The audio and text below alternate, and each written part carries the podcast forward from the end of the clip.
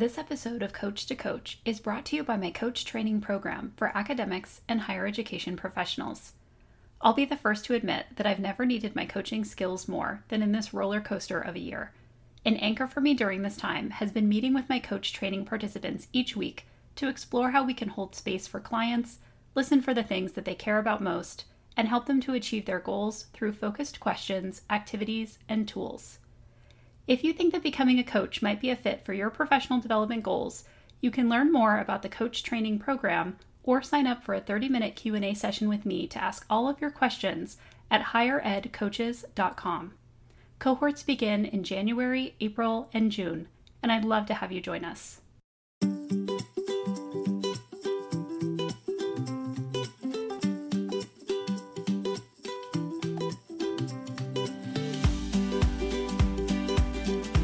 Welcome to Coach to Coach, a podcast dedicated to showcasing the power of coaching. I'm your host, Dr. Katie Linder, and I offer coaching to academics and higher education professionals to bring more ease to their lives and work. Before you dive into this episode, here's a quick introduction to the structure of the show. In each season of Coach to Coach, a new guest coach will come on the show to demonstrate a range of coaching tools and strategies. The first episode will offer you an introduction to the guest coach, then I'll coach the guest, and they'll coach me for the next six episodes. And always on real topics and issues we're dealing with in our own lives. Each season will end with a debrief episode where we'll talk about how the season went and offer any updates on the topics covered in earlier episodes. It might make the most sense to start each season in the beginning and listen to the episodes in order. This season, I'm delighted to introduce you to Dr. Danielle Barkley, a higher education professional and coach in training. Danielle currently works as a career and professional development educator at the University of British Columbia, where she specializes in supporting students at the master's and PhD level. Coaching gives Danielle the opportunity to engage in career conversations with a wider audience, including mid career professionals, career changers, and anyone wondering what their best life could look like. Hey, Danielle, good to see you again. Hi, Katie. It's great to be here again. And today you are coaching me, so I will hand things over. Well, I'm really excited to be here. I thought maybe we'd start with a kind of quick check in as you sort of are here in this moment. Anything you're noticing around you or in your body? How are things feeling this morning? Hmm. Well, I spent my morning coaching and leading coach training. So as we record this, it's like mid afternoon my time and um, I did get a lunch break, which was nice. Um, probably could have used a nap break if I'm completely honest, but that was not in the cards today. So coming in, I would say, um, I don't. I, I feel like there's. I use a term sometimes, wrung out, that I don't think of as negative, but it's just like I've given myself, you know, throughout the day, and so I'm starting to feel a little wrung out. Um, but I've been looking forward to this, so I feel like uh, I'm. I'm hoping that today's session will give me kind of some clarity and energy around something. And it's something I've been thinking about for a while. So it may help even more to help me to wring me out today and get me to a place where I can really think about something um, in a way that's going to make more sense for me. Yeah. And the words clarity and energy are interesting. That's already given me a bit of a, a sense of what you might be looking for from this conversation. Uh, but why don't you start by telling me sort of the topic you have in mind today? Yeah. So last time we talked about this uh, retreat that I'm going to be planning, um, or that I'm currently planning on um, on yoga and planning, kind of for the new year for 2021. And since I have kind of started that and I've announced it, and people are registering for it, there's a website, so it's it's happening, uh, which is really exciting. Um, it's gotten me really thinking about other plans I might have for 2021 in terms of other yoga offerings that I might want to have.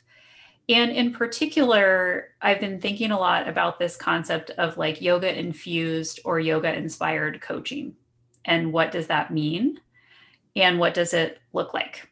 Um, and so I, I think that's part of where I want to focus today. Um, also, I feel like this could be potentially interesting for listeners because I probably have a healthy amount of imposter syndrome around this area that I think I need to kind of acknowledge head on mm.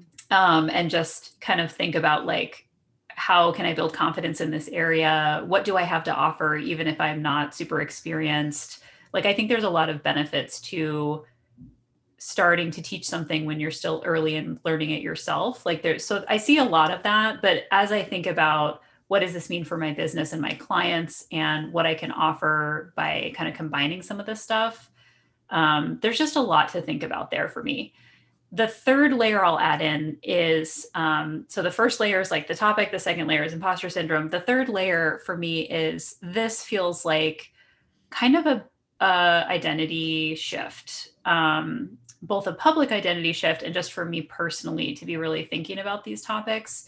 And I think that's definitely rooted in some of the imposter syndrome pieces. But, you know, what does it mean for me to publicly be a yoga teacher? You know, when I kind of went into this thinking, well, this is really just about my own practice. And now I'm thinking, well, there's a lot of benefits to this for other people that could be, you know, interesting and useful for me to share with my audience and with my clients. So that's kind of the realm that I want to be in today in our session. Yeah, and I love that you've sort of already conceptualized those layers because I think that that there's an important kind of range there between sort of I think maybe some more logistical or like what how is this going to show up and then the deeper deeper levels. How by the end of this conversation what do you think you're looking for? What would you like to have to take with you by the end of our conversation today? Um, I, you know, it's interesting because I kind of conceptualize those levels on the fly. So as I was doing that, um, I do feel like there's there is kind of a more what I would consider to be surface level, which is just like, what are the similarities between yoga and coaching? What kinds of offerings could I have, you know, in this area? Like just kind of like, you know, uh, just very exploratory. Like, what would it mean to do this um, from a business perspective?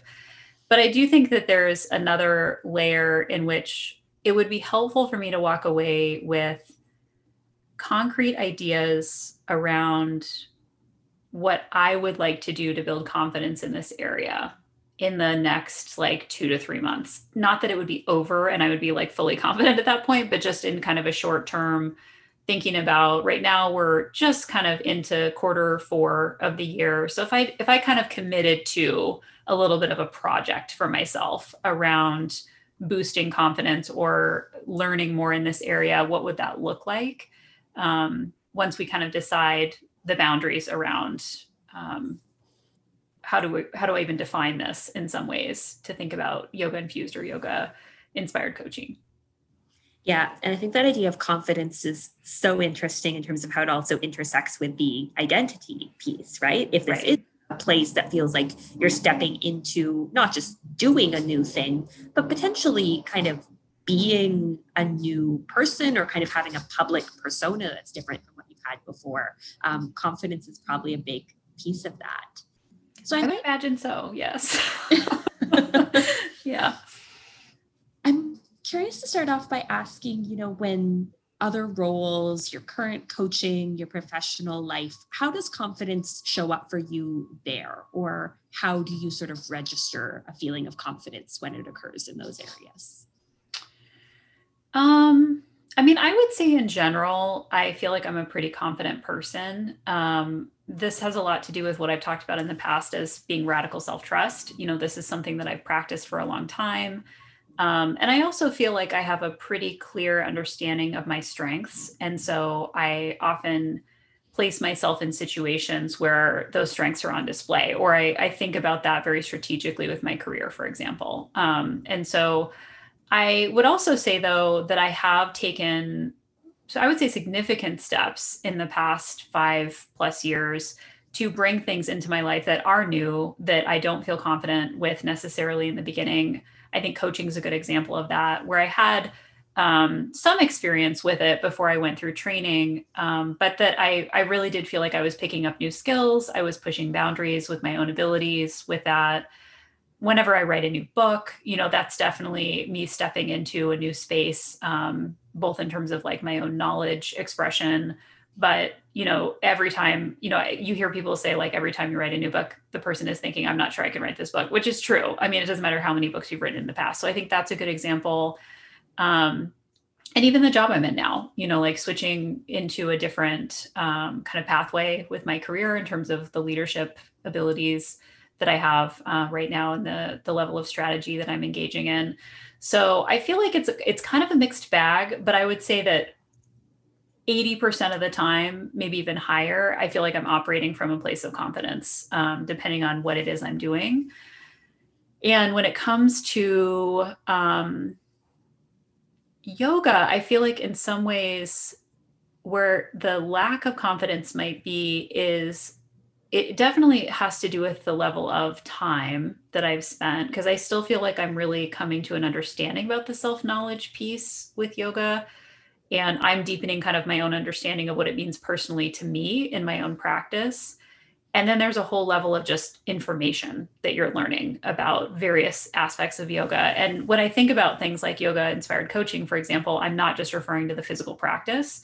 So that's you know the area that i'm trying to figure out is like what what does that mean to bring elements of um, like yogic ethics for example into a coaching situation um, which and and do people even want that? I mean i don't know. So i think that that's part of where the lack of confidence is is there's um, my own self knowledge that i'm continuing to deepen but also just a new area of like content knowledge that i feel like i'm coming to understand but not in kind of the deeper way that years of experience allows you to um, see it in a lot of different scenarios. Like this is why I feel like I can teach coach training because I have hundreds of hours of experience coaching and I've seen it in lots of different ways. And, you know, like there's lots of um, confidence that comes from that of just being nimble with a certain content area. And so I feel like that nimbleness is not there yet when it comes to, to yoga. Yeah, and I'm hearing perhaps in that a bit of a thread of, you know, the higher education context in which we both spend a lot of our time and, you know, the value of, of expertise, of really deep uh, subject knowledge, maybe as well. Uh, but I wanted to pick up on something quite profound that you said at the beginning of our conversation around kind of, I'll say, beginner's mindset or the value that being a beginner can actually bring to teaching. Could you say a little bit more about how you see that showing up in, in yoga and coaching for you? Yeah, I mean, I think that there are a lot of ways in which different content areas can feel really intimidating to people. And um, I see this a lot in coach training because people come in and they're like, I don't know if I can do this. This is a whole new identity. It's very much like what I'm describing with yoga, I see in the coach training participants. So I think that's partly why this is on my mind because I'm deeply involved in coach training right now. So I see that kind of beginner mindset a lot. But I would also say that I feel like because I'm someone who likes to break down complex information into manageable pieces and I'm a systems thinker and that's part of what that means is that I can just like break something big down into smaller chunks for people. Um, I've seen myself be able to do that with the book writing, with course creation, you know, other parts of the business. And I feel like there's this sweet spot where you know just enough to be able to do that, but you're not so far away from it that you don't understand what beginners need to know. And so I'm I think that's part of what I'm trying to figure out right now with the yoga piece is like where is that line for me because I think especially with yoga for people who are just starting out, there are elements of it and I recently wrote a blog post about this, which I can put into the show notes, where I basically just said, here's what I focused on when I was beginning. And it was like stuff that I think it would have helped me. You know, if, if somebody had said, these are the 10 things you need to be thinking about, it's a way of just breaking it down, you know, in a very um, concrete way and simple way. And that's what I'm always interested in doing is getting kind of just ahead of the curve enough that I'm helping the people behind me who are coming along. And I'm that's the part that's feeling a little bit iffy for me right now is I don't feel like I need to know everything but I do feel like I need to know enough that I'm simplifying it for people coming along behind me and that I'm not further confusing them because I don't have enough information to put it into the right boxes or the right metaphors or you know the right chunks of information. Um, and along with that, I would also say there it's possible that there are elements of yoga that I would want to prioritize more than others in a coaching situation just because there's a lot of possibilities there and coaching is very personalized to the client. And so i i was kind of looking around and doing some research online to see who else is doing this and like how are they presenting it. And one website i found for a, a life coach basically said it could come in in these ways and she'd kind of listed out these different possibilities. And there were several of those possibilities that I was like, I would not practice it that way. You know, like I would do something different, but it gave me this concept of it's one way to represent it to a client audience to say, you know, this is what I mean when I say yoga infused coaching. You can choose it or not, you know, like there's different pathways, but if you would choose this pathway, it might show up in our coaching in these various ways. Um, so, yeah, I think that there's something there for me about that trying to find that line or that curve or whatever it however i want to describe it of like being enough ahead that um, i feel like i have something to teach and also not doing it in such a way that it is driven by ego but that it's more driven by i know i have a gift where i can break things down. Like it's just a superpower that i have. So i'm always thinking about that when i learn something new is how do i then teach the thing that i've learned? But I want to have learned it deep enough that it makes sense for me to do that. I'm interested in this idea of of teaching because when I think of coaching, at, at least, and, and you know, acknowledging I'm still kind of early on my coaching journey, so this is fascinating about these learning pieces for me. What do you see as being the relationship between teaching and coaching, or how does teaching typically show up in your coaching, and not your coach training, but more the client work? Yeah, I mean, I would say that it it doesn't, um, in the sense of like I typically put teaching in the realm of like podcasting, blogging, coach training, kind of what you would think in terms of content sharing. But I do see an element of what I would call teaching in the marketing of a service like this. So the website would be clarifying this is what I mean when I say this, and this is what it could include. I could also see a level of and I hesitate to call it teaching, maybe modeling or facilitating would be a better word. Um, for example, one of the ways I've seen this done in, and, and there's not a ton of people that I can find, honestly, that are combining yoga and life coaching. I'm sure they're out there, but I think they're not calling it the, the things that I'm searching for.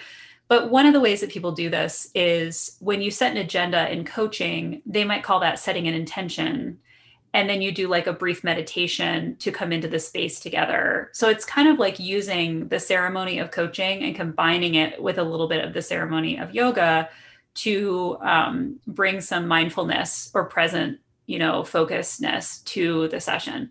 I see that as more facilitative than teaching to lead someone through an activity like that. But I think that, um, or kind of modeling an activity like that. And I do a little bit of that in my coaching now so it's kind of the other thing I'm I'm starting to think about is are there things I'm already doing that I would put into this category? I just haven't called it this category. But I think my clients, some of them would say, you're kind of doing some of this already. You know, like there there are elements of my practice that are very somatic or embodied in terms of my coaching um, presence. And I think that yoga is really infused into some of that. So that's yeah i don't i think that answers the question i mean i'm i'm kind of rambling a little bit here to to answer it in my own mind but i would say i don't see it as teaching but in yoga yoga is referred to as teaching even though there's a mm-hmm. lot of other things in there. So i think part of it is just the semantics of what's being used in that field slash discipline if we want to call it that. Yeah that makes sense and that's helpful. I want to go back to that that moment where you said you were looking at this other website and it sounds like they offered a pretty clear breakdown and it sounds like you also had a moment of looking at it and already being able to start to envision like what you would change, how you would sort of tweak some of that content. So I guess I'm curious about like if you were to create a, a website or a description for yourself now or in the near future about how yoga infused coaching, what that means for you, how it might show up. How ready do you think you would be to do that, you know, now or in the fairly near future? Yeah, that is the question I'm asking because I think I, I like to revisit this kind of stuff annually. And so this is the time of year where it's like the time um, for me to be thinking about 2021 and if I'm going to be launching new things or different things. Um, and so that's a lot of why it's on my mind right now. I think there are some things that I'm ready for in terms of calling out things that are already there. So, for example, I have realized through my yoga studies that the the steps that I talk about with radical self-trust, I give like six cultivation methods, they map really well into the chakra system. Who knew? I knew nothing about chakras before 2 months ago. Um, and I'm not sure what I think about chakras. Like, I'm not entirely sure that's something I want to bring deeply into my practice, but it was enough for me to go, huh, that's interesting. You know, that there's these connections that I can see. There are also connections between radical self trust and what uh, are referred to in kind of yoga philosophy as like ethics or what are called the yamas and niyamas, which are kind of a, a set of um, ethical principles that people who practice yoga are are meant to follow. Um, for example, there's one on self study, which is a big part of radical self trust, self knowledge, increasing self knowledge, self awareness, you know, those kinds of things. So, one question I've asked, and this is just to provide kind of an example, is should I basically overhaul my seven weeks to radical self trust program, which right now is really just coaching, uh, it's group coaching, to layer in this other information that I've really connected with and kind of understood to see possible overlaps, you know, with this principle or set of principles that I've already developed for coaching. And to me, that would mean maybe bringing in short meditations, possibly designing a yoga sequence for each of the the six cultivation methods, you know, and really trying to again infuse what I'm already doing in some ways with a little bit more of an overt understanding of these other things where I'm starting to see some overlap. So, in some cases, like that's a good example of one, it seems like an obvious area that I could make some of these changes. It's relatively contained, you know, in terms of being a program that already exists. I have clear ideas of where the overlaps are already happening um, with what I'm learning through my yoga study. And so that's that's like one possibility.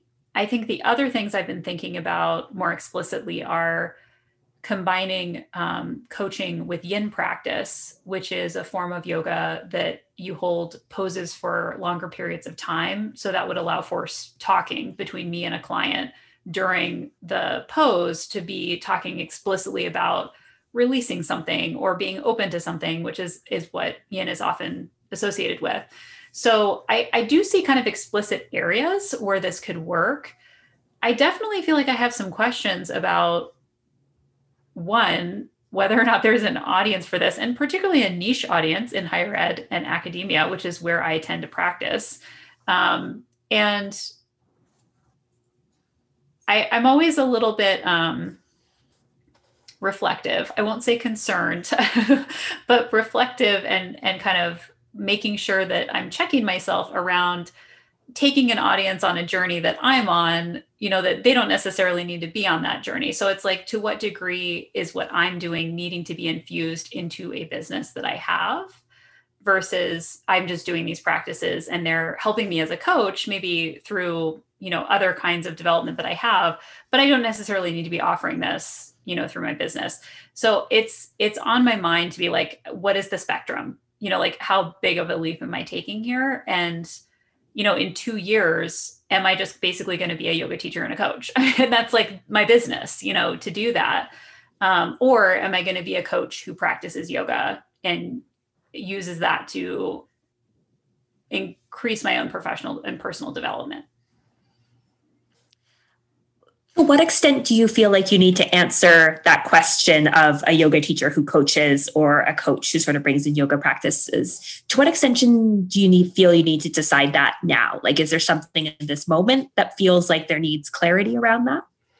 I don't think I don't think I can. Um, mm-hmm. I think that I'm still very much in the middle of um, the yoga training. I'm I actually start the next course next week, uh, the 300 hour and it is focused a little bit on business building and so it will allow me to kind of dive deeper into this. I think in some ways i saw this session as like a precursor to that to kind of get me thinking about some of the questions that i have. Um, and I, I also think because this is for me tied to identity it's not like an overnight kind of decision that i want to make that said, I'm someone who's like, once I decide, it's like, okay, this is what we're doing. I mean, it's like I don't often take a, a ton of time um, to to go back and forth about these decisions. And I have started having some of these conversations with my partner, uh, my business partner, my life partner, just to kind of clue him in that this is on my mind. So it doesn't feel urgent, but it does feel important. Um, and it feels like something that could have a relatively significant impact on what I decide to do in the future especially post pandemic, if I were to do in person retreats and other kinds of things like that, or to offer a service where I would facilitate retreats and then infuse yoga into those kinds of um, programming. I mean that that makes pretty serious sense to me to be able to offer that as a possibility and to be able to do both facilitative work and yogic practice in the same offering. You know, like that seems kind of interesting to me. Yeah. And correct me if I'm wrong, but I'm getting the sense you're sort of framing it as maybe clarifying some of those pieces or making some of those decisions so that the actions you take in 2021 kind of emanate from them. A little bit. I mean i definitely would say um, and people who've been listening to to me in various places for a long time will know i'm a i like to think long-term strategy. So if i'm thinking you know three years from now this is where i want to be then yes i want to set up the pieces right now that are contributing to that. That said i do feel like i'm doing that. You know like i'm taking the the yoga training course. I already have the first certification in that I feel like my coaching skills are being enhanced through the coach training and through other kinds of professional development that I continue to do. I am deepening my own practice in terms of um, physical practice of yoga and doing a lot of reading around it and connecting with people who are in the yoga community and all those kinds of things. So I, it's not as if I feel like nothing is happening to mm-hmm. kind of move this forward. And I think it's all going to be contributing to this um, as I keep going. But I do think that there is um, the bigger question for me is kind of that what what is taking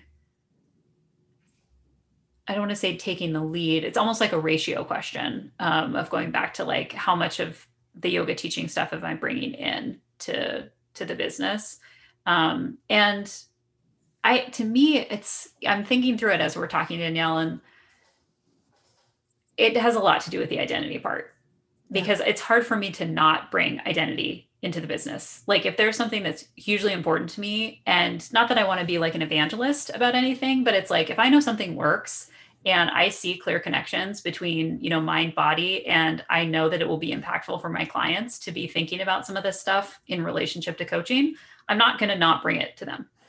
So I think that that's part of what's um, interesting for me to think about at this stage is like I I think I am starting to see pretty significant benefits from this. And so it's like hard for me to not envision bringing it into the business in a way that is offering it at least. You know, people don't have to accept it. It's not that I wouldn't offer other forms of coaching.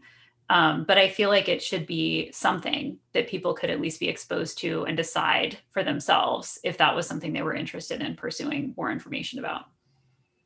Yeah. And you said something really interesting a few minutes ago about sort of does something that you're doing need to be given or need to be incorporated into some of the business. And now i think you're kind of clarifying some of that of if you have i almost heard it as like if you have access to these tools how could you not share them? Or like why would you not share them? Mm-hmm. also curious about the role of like i'll say agency or self knowledge on the part of clients you might be be working with. Like what do you think it might look like for you to have potential offerings around yoga and know that some clients will pick that up and, and some won't. What, what do you think that space would look like? Well, what's interesting to me about this, um, and you're helping me to clarify it, is I think there's a spectrum. I think that on the very obvious end of the spectrum is let's practice yoga together. Let's do the physical asana practice together and you can come to either a yoga class that I'm offering, you can infuse it into coaching through yin. Like we will literally do this practice together. And some people are just not going to be up for that. And that's fine. Like for whatever reason, they may just, it's not for them to, and that's not what they're looking for um, to have that kind of coaching relationship. But then I see other aspects of yoga and yogic philosophy that are way more subtle and it's not about the physical practice. It's not about showing up on your yoga mat with me you know and it's it's maybe not even as embodied. Um, but i could see smaller aspects of embodiment like a meditative moment or breathing practices which i already bring into my coaching.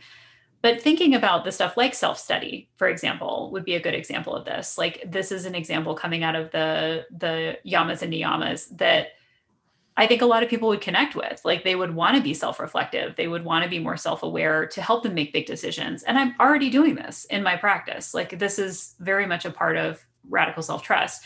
So if I think about it as a spectrum, I think that people can opt into whatever level of the spectrum they feel comfortable with. And if they're like, no, I don't want the physical practice, but I'm op- I'm open to you kind of infusing some of these other philosophy components into this.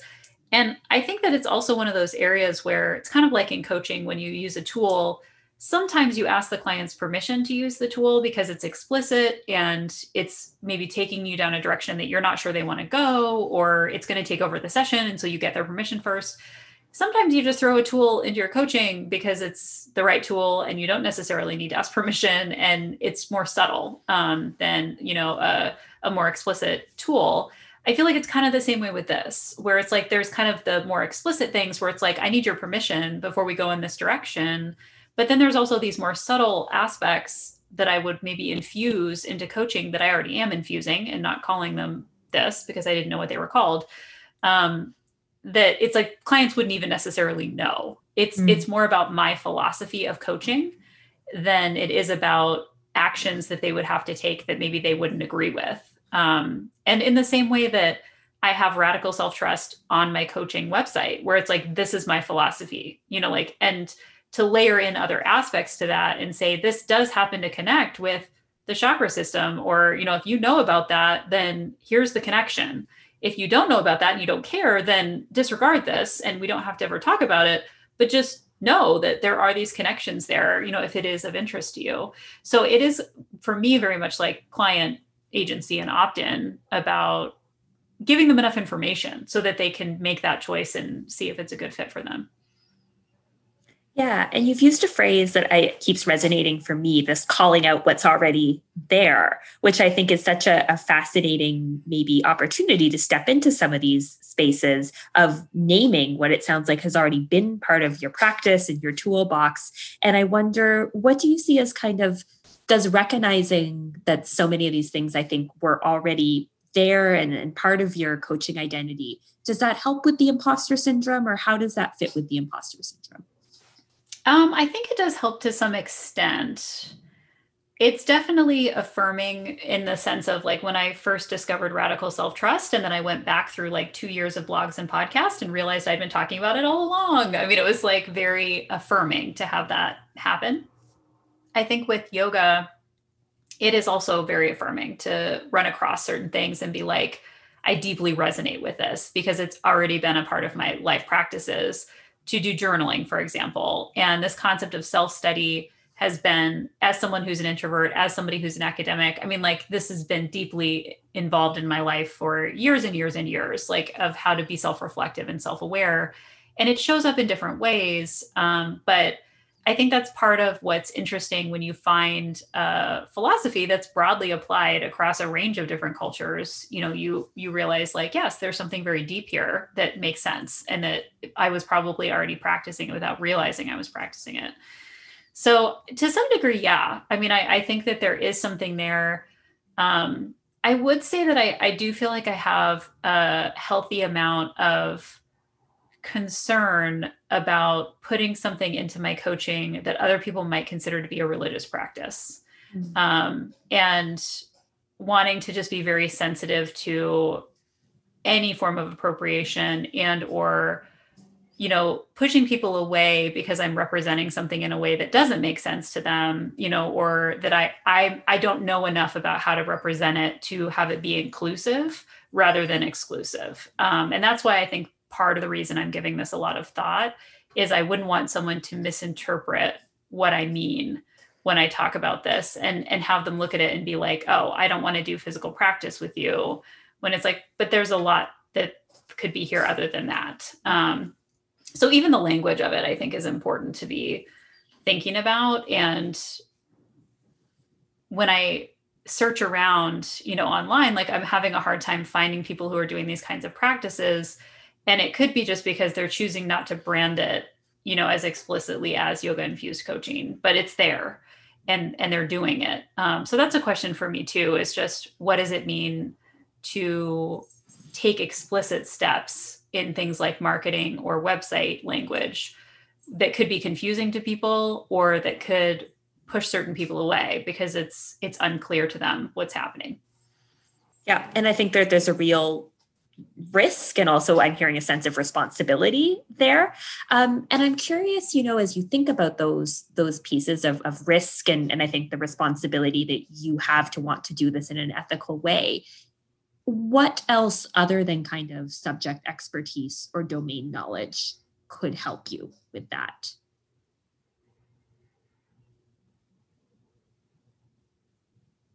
I think part of it is um, and I've been thinking about this. I don't know the timeline of this for me, kind of personally, but one of the things that people often do in um, yoga practice is to choose a teacher and to choose someone to kind of guide them. Up until this point, I've had what I would consider to be very informal teachers. And obviously, the person who runs my teacher training, you know, falls into that category. And I chose her, I guess you could say, to, to do this online training. But I have not yet found someone that I feel like is kind of a mentor or a guide in this area for me that could do that for me on a personal level. Partially because I don't really practice in a studio, um, and I won't for at least the next little while because of the pandemic. So I think that this is often something where it's like you meet someone face to face and then ask them to to kind of mentor you in this area. So part of it, I think, is that I do think that there's part of it that is very um, it is embodied. It is a little bit of like a gut check of like, how do I feel about this? Do I feel like this is going in the right direction? And um, I recently heard someone talking about like making big decisions, and they said you need to feel it in your body. You know, like, is it the right decision to go in that direction?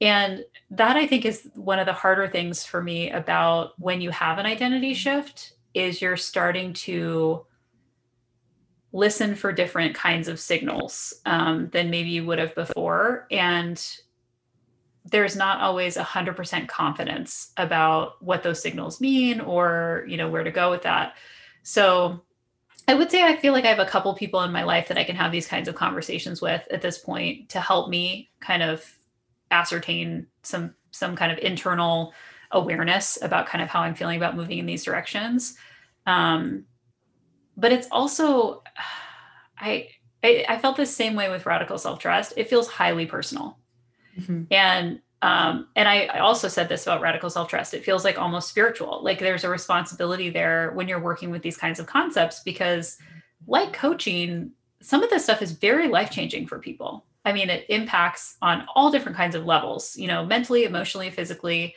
and it creates change in very powerful ways. And with coaching, I don't want to say I feel like I have complete control over that, but I feel like I have enough control that when I'm wielding that as a tool, I'm not feeling like irresponsible, you know, about like bringing that tool into a space with a client. With this, it's like I feel like I haven't quite gotten to the place where I feel like I have complete level of responsibility of, of like I know what it can do and I know how to get people there and I know how to read the signs, you know, if it's not working and, you know, those kinds of things. There's a lot of intuitiveness with coaching and that I don't feel like I have that intuitiveness with yoga yet. Um, and a huge part of that is just I don't have a lot of experience teaching yoga to other people because of the pandemic situation and because I'm early enough in this process that I know I will gain that information over time. Um, so I don't feel like it's something that I can't gain. I just feel like it's something that needs some time for me to deepen my own experience so that I have a sense of all the different ways that it can work. Yeah. And I was going to say, you know, going back to that idea of, of the sort of spectrum that you introduced earlier, given the sort of level of, of competency that you feel like you have, and the level of knowledge you have, and the responsibility tied up with that, where on the spectrum do you feel like you're ready to go at the present time or in, or in 2021? Yeah, that's a good question. Well, the things that I've I've obviously I'm doing the retreat, so that's happening. Um, I do feel like I have moved into the physical practice side of the spectrum. I did decide, well, I should say I'm 95% decided. Um, I'm still kind of, I haven't pulled the trigger, so it's obviously not 100% decided. I'd like to offer one on one yoga sessions for people. And I did even create like a calendar in my scheduling system of like when this could happen, but I have not marketed it yet. Um, and in part, I think it's because it's just two more hours a week of my time that I'm trying to just be 100% sure I want to go in that direction before um, I tie it up um, with with more appointments. so I think that that part is making sense to me. I have also started writing a little bit more in like blogging and, and podcasting and things like that about this topic. And I think that that's helpful to help me to kind of process what I'm learning. Um, but I will also say, and I've been kind of thinking about this and I'm not sure what it means for me yet, but I felt like my knowledge of coaching was so deepened by writing the coach training manual and and developing a curriculum of coach training. And so there's definitely something down the line of like there's something I probably need to create around this that would help me to do directed research of this is, you know, an area that I really want to infuse into the business. And whether that's around seven weeks to radical self trust or something else, maybe it's the yin practice. Um, there's probably some writing I need to do to kind of help myself cement the information. And I think that that's something that journaling is part of it, but like the researcher side of me is like being able to break information down into manageable pieces helps me to learn it too. And writing is a tool for me that I've used in the past to um, increase my knowledge and confidence on a topic. I love that idea of sort of creating something that will force you to kind of sit deeply with the subject matter and, and see what questions come up so that you can educate yourself on those questions. Because mm-hmm.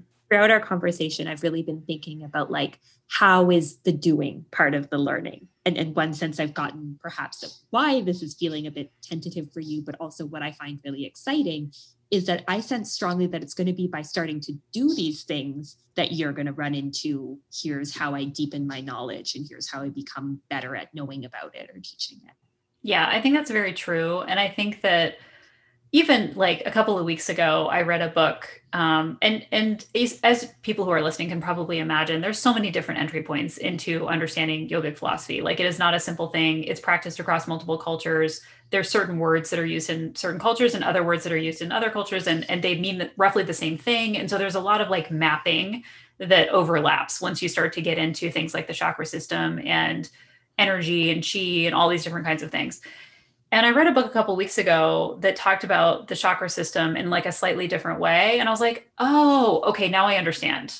like now I kind of, this is starting to click for me about because some of the stuff is pretty, um, like kind of, I would say esoteric or, or vague or, um, it, it is meant to be kind of embodied knowledge and so it's like you you can kind of learn it and try to memorize like these sanskrit terms but it doesn't necessarily mean anything until you're actually practicing it or or trying to kind of have a really deep understanding of like one element of seven elements or something like that so i do feel like there's this sense of the more I go, the the deep more deeper I'm kind of understanding it, um, and that's helping me for sure. And it's kind of unlocking things along the way.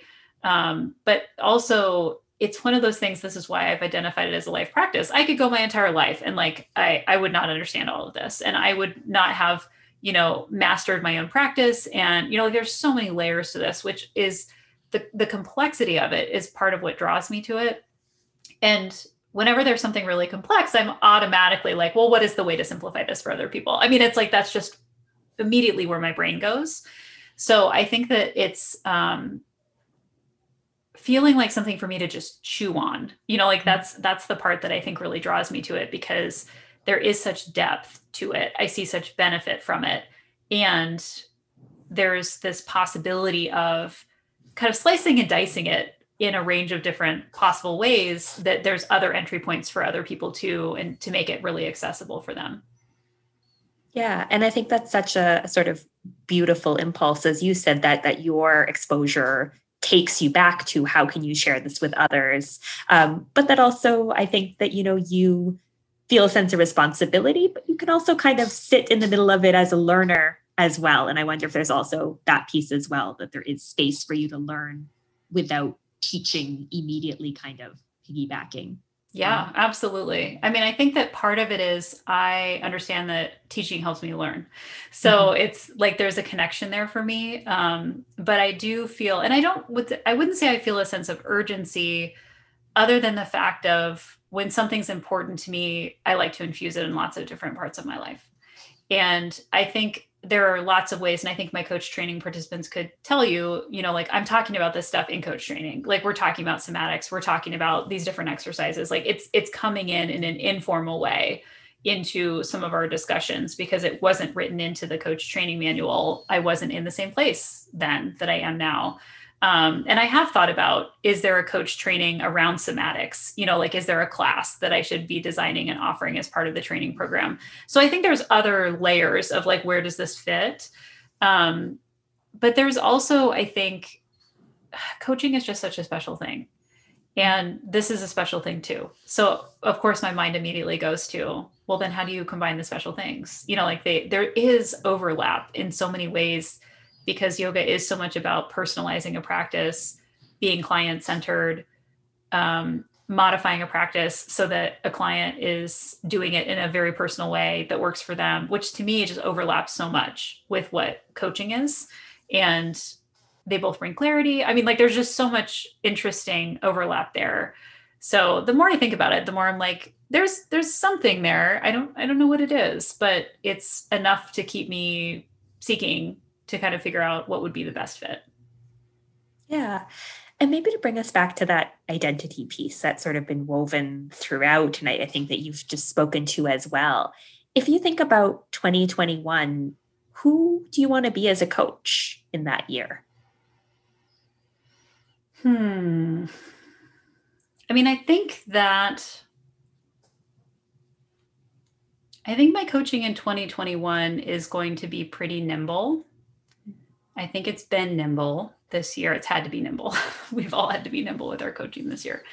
Um, I feel like part of it will be nimbleness because I don't think we're going to have a magical refresh in January. I think we're still going to be in a pandemic. You know, I think there's still going to be a lot that clients are going to be dealing with. So I would also say though that I I was thinking about this Danielle because every year I feel like I make a decision about is it a growth year or a maintenance year? And it's not that it can't change partway through, but I usually have a pretty good idea going in, uh, especially for the business. Like, is this a year where I'm planning to launch a new product, like when I launched coach training, which happened in 2020? Or is this a year where it's like, nope, we're just kind of settling in with these services and like seeing how it goes and maybe growing them, you know, or um, in terms of enrollments, but like I'm not layering in a new product or service. So I've been thinking that about that a lot with 2021 is like, is this a maintenance year? Is this a growth year? And I'm kind of having a hard time um, figuring that out because I feel like I don't have, I feel like like the first half could be a maintenance year, but then the second half could be a growth year. Like, because I'll have enough under my belt to make some decisions about where we're headed. And I know these things don't always line up, unfortunately, with like, oh, January, you get to make these big decisions. Like it could happen in June, it could happen in, you know, September. I mean, like there's a lot of different um, timelines that I can't control when it comes to stuff like that. But I think what I am kind of realizing is at the very least, I feel like there will be elements of experimentation in my coaching. Um, and maybe a beta testing of smaller offerings of things like the one on one coaching, maybe some yin combinations, just to kind of see what do I think about them and how are they working and what how are clients responding you know to those kinds of programs and services.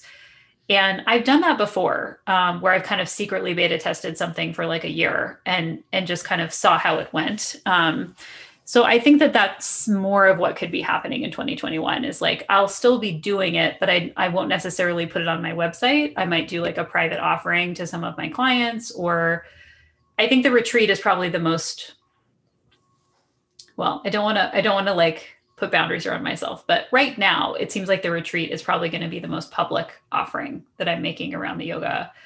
But uh, that could change, I think, and I'm I'm open to that changing, you know, partway through 2021. So I think nimbleness and experimentation, um, and also just a really deep sense of service to my clients yeah. because they are just struggling so much right now, and holding space around that is such a privilege and i know it will continue to be needed in 2021 and i think honestly this is like this is helping me to see that this is why i'm moving in this direction because it's a tool that's needed to hold that space.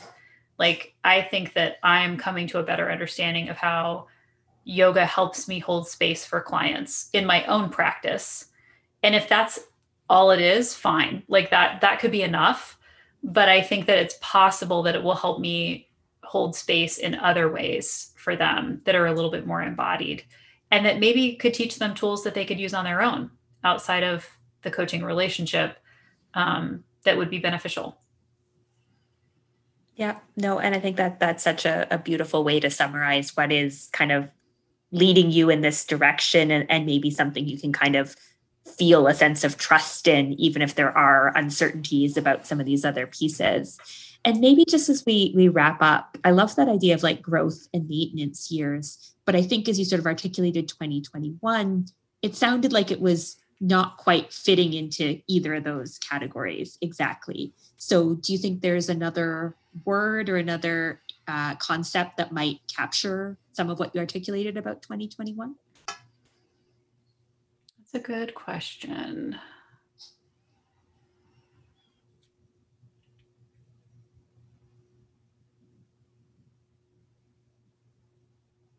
I mean, it's it's interesting because it's almost like it's both at once. And I think mm-hmm. about this. My first instinct in response to that question was, in some ways, it's a growth year and a maintenance year for me because I am maintaining this practice, which is pretty much daily yoga, um, the physical practice anyway and this other kind of learning. And you know there's other things i've planned throughout the year post this 300 hour training that will help to deepen my training in more formal ways. Um, just because i think i need that structure given where we are with the pandemic and and um, other responsibilities i have on my plate. So i have this my own maintenance of like learning but then i also have growth that's coming out of those actions. And so I think it's kind of both. I mean, I think that we're going to see um, with some of the things that I have planned, like I've opened up another enrollment cohort for the coach training and another on ramping basically into the coach training. And so it's like we're maintaining the same programs. And like I'm going for accreditation in the spring of 2021 with the program because I'll have all the elements I need to do that. So that's a form of growth to do that. But at the same time, it's like the, calendar is staying relatively consistent. Um, and the programming and the curriculum is staying relatively consistent. So it's it's like a um, yeah, it's both. It's happening at once, both personally for me and within the business. Yeah, and I, I can't resist with my own kind of understanding of yoga, my own experience of it, the idea of practice, right? That that right. almost perfectly encapsulates maintenance. Like you do it consistently, you might be doing more or less the same things, but the growth is happening because of that. Um, so I think that there's some great things yeah. tied in that. Well, and I actually looked up the definition of practice before this call because I was kind of writing down some of my own notes of like, what did I want to talk about today? What are some of the things I was trying to think about? And the two definitions I wrote down were observing the teachings and rules, like on a consistent basis of something, and then actively um, pursue or be engaged in something. So the concept of practice is fascinating to me. I talk about this with my clients all the time. How do we personalize our practices? What are the life practices that we're investing in and committing to?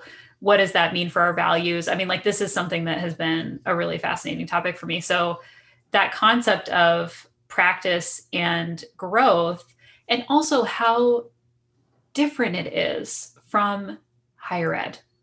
Mm-hmm. Like, we the way we think about higher ed and how achievement oriented we are is like the opposite of yoga practice which is partly why i'm really drawn to it. Is like this is not about mastering a, a handstand. Like i mean it's like it's not about that. You know like there's something else that you can deepen and and have your physical practice never look any different. And you can still be deepening in all these other ways your understanding of yogic ethics and you know breathing practices and all these other kinds of things focus meditation you know like there's all these elements there that i think are just really fascinating. And after having so many clients push back against this achievement orientedness of higher ed and, and start to realize that it's not aligned with their values it's like well what do we do instead? If we've been trained our whole lives you know to do this kind of achievement what can i introduce that's like oh there is another way there is another way that's completely satisfying and it's not as um, high stakes and it doesn't completely stress you out, you know, to do. And, you know, so there's something that's definitely calling to me that's like I am needing to carve a different path for people in higher ed that's like and some of them have clearly found it already you know and and are kind of doing their own value systems um, but i think our, our time in higher ed in the next couple of years is going to be really rough and so I, maybe that's something i'm really unconsciously trying to prepare for uh, when I think about creating these tools for higher ed folks and, and academics is I know it's going to be a bumpy road. Um, and we're going to start to see our institutions close and, and there's just going to be a lot going on post pandemic and post this economic season. And I do think that what I'm talking about here offers possibilities for how to reckon with that and how to come out on the other side and feel like you are in a positive place and that you have some control in an environment that feels very uncertain. Yeah. And I think that's a really powerful insight into what this offers and, and sort of why you're doing it. So, just as we wrap up, I want to take us back to what you sort of said at the outset the desire to feel like you have some concrete ways to step into some more confidence around that work. How are you feeling about that at this stage? Um, I would say feeling better than I was at the beginning of the session. Um, and also just coming to a realization that the actions that I choose to take, particularly around the practice, the daily practice and the the learning that I'm undertaking, that that will automatically shift me into the identity. Like I don't need to do anything other than just the daily, you know, and not that that's not, a, you know, that's not a small thing to, to be investing in that way.